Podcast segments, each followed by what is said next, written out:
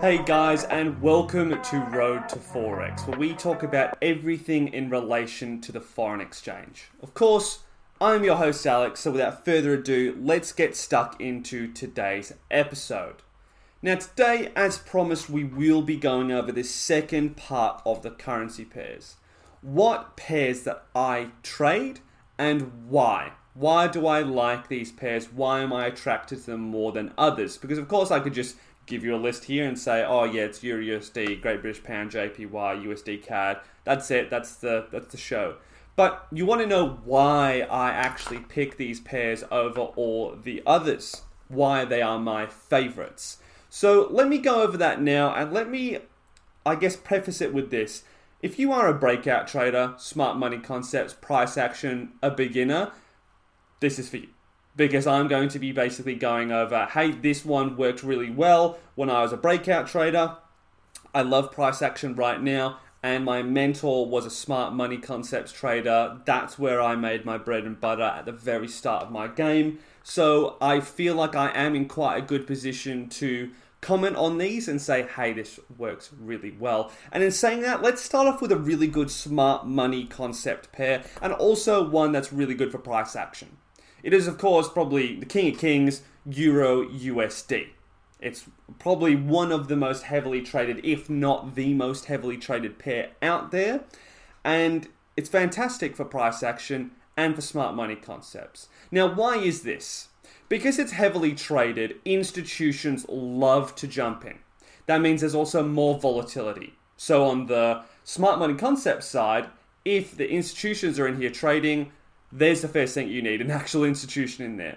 But also, it's easier, and I describe it as this way finding their footprints. Before an institution hops in, you're seeing if they're printing out certain candles. Maybe you're looking at awesome oscillator, you're looking at momentum, volatility in the market, orders. You can see when they're hopping into the market. But that is the whole crux of why it's so good. Because when you are searching for their footprints, when they are on a heavily traded pair that has a lot of volatility, to make an indent in that pair, they've got to go hard and they've got to go fast. So when they're hopping in, it's a lot easier. They're not as subtle as they are with maybe some other pairs.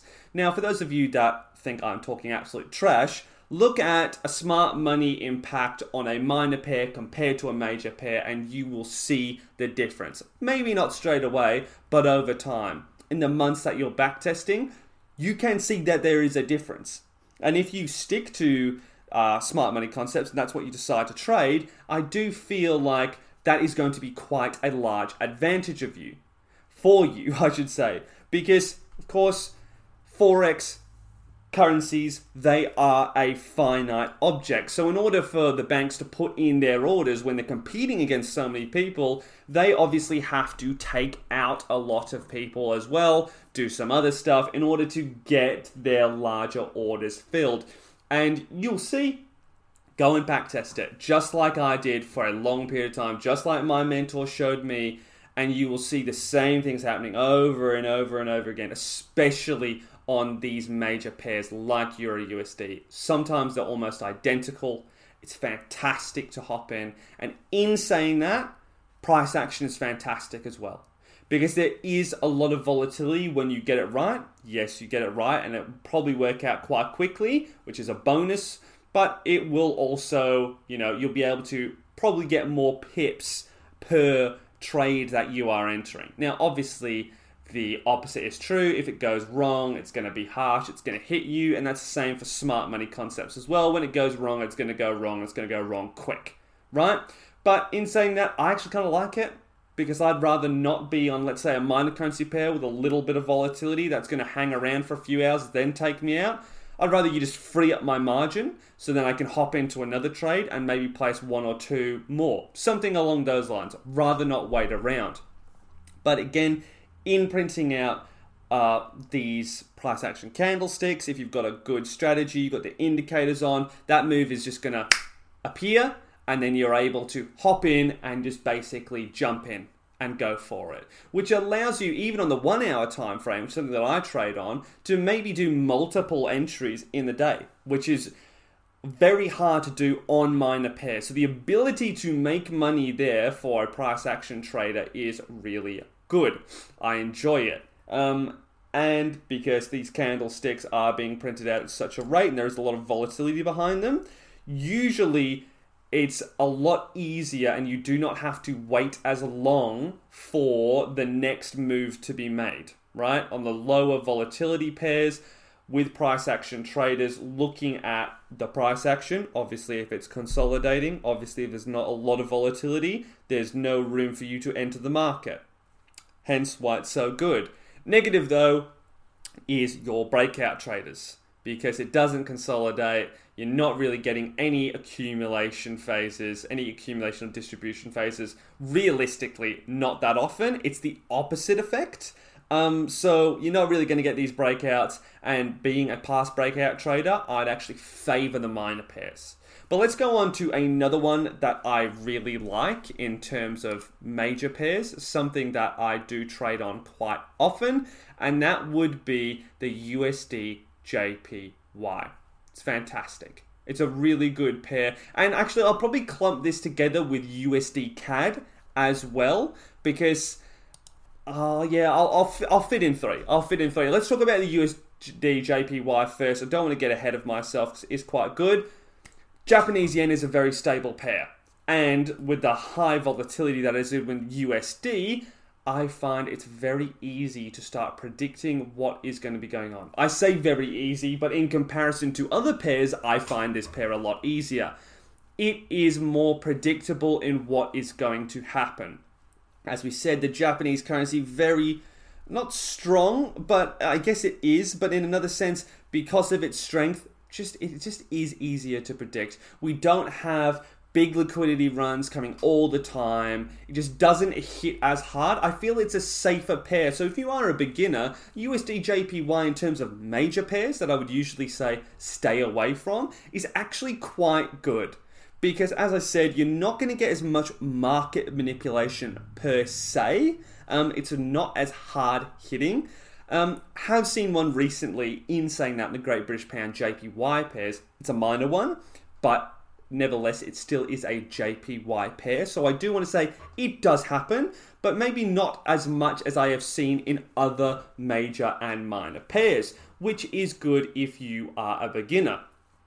Also, I feel as if with USD JPY, there are less periods of consolidation. There's a lot more ranging. So if you are a price action trader with your counter trend or trading, really nice to hop in at these levels. Really easy to find your support and resistance as well as imbalances. So it's great for targeting. I find it really easy to put my take profits in as well as my stop losses because I can find good areas that the market is actually like seriously respecting or seriously pushing off. They like to respect areas in the Japanese yen. Not the whole year. If we're talking about December, January as a whole, of course, no.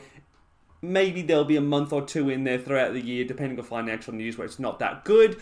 But I really like it for that reason. Easy to put my take profits in, easy to put my stop losses. So, again, if you are a price action trader, it's really good here. If you're a smart money concepts trader, again, because it is a major pair, same rules apply as before. It's nice to hop in. And I'd say if you are starting somewhere with smart money concepts and you wanted to trade a major pair, this one's really nice.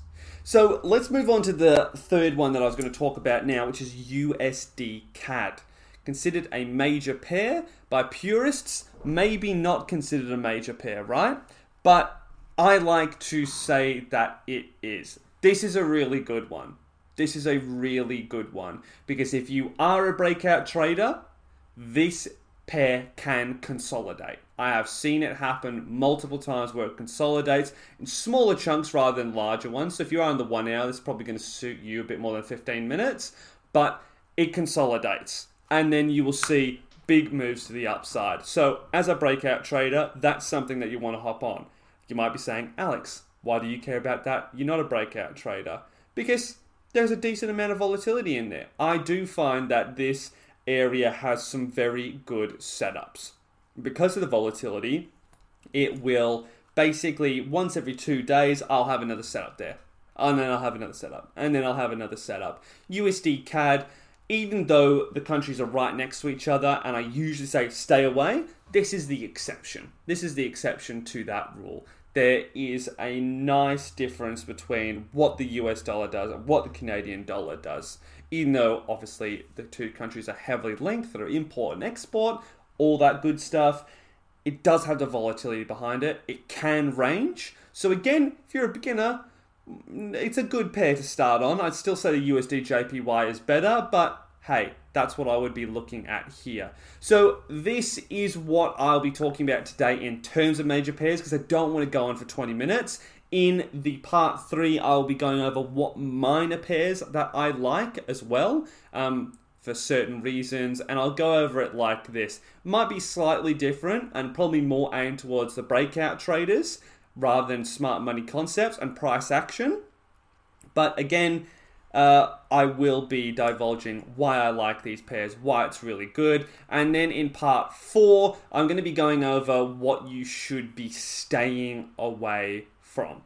The pairs that I don't like for beginners, for intermediates, and for everyone. I think there's just some pairs that just don't really work well. Again, they might just not work well for me, but I need to say this because sometimes I have uh, students come to me and say, Oh, I'm trading on this pair. And I go, how well do you do on that pair? Oh, I don't know. Or, uh, yeah, not the best. And you just go, well, I can tell you why, because this pair doesn't suit that.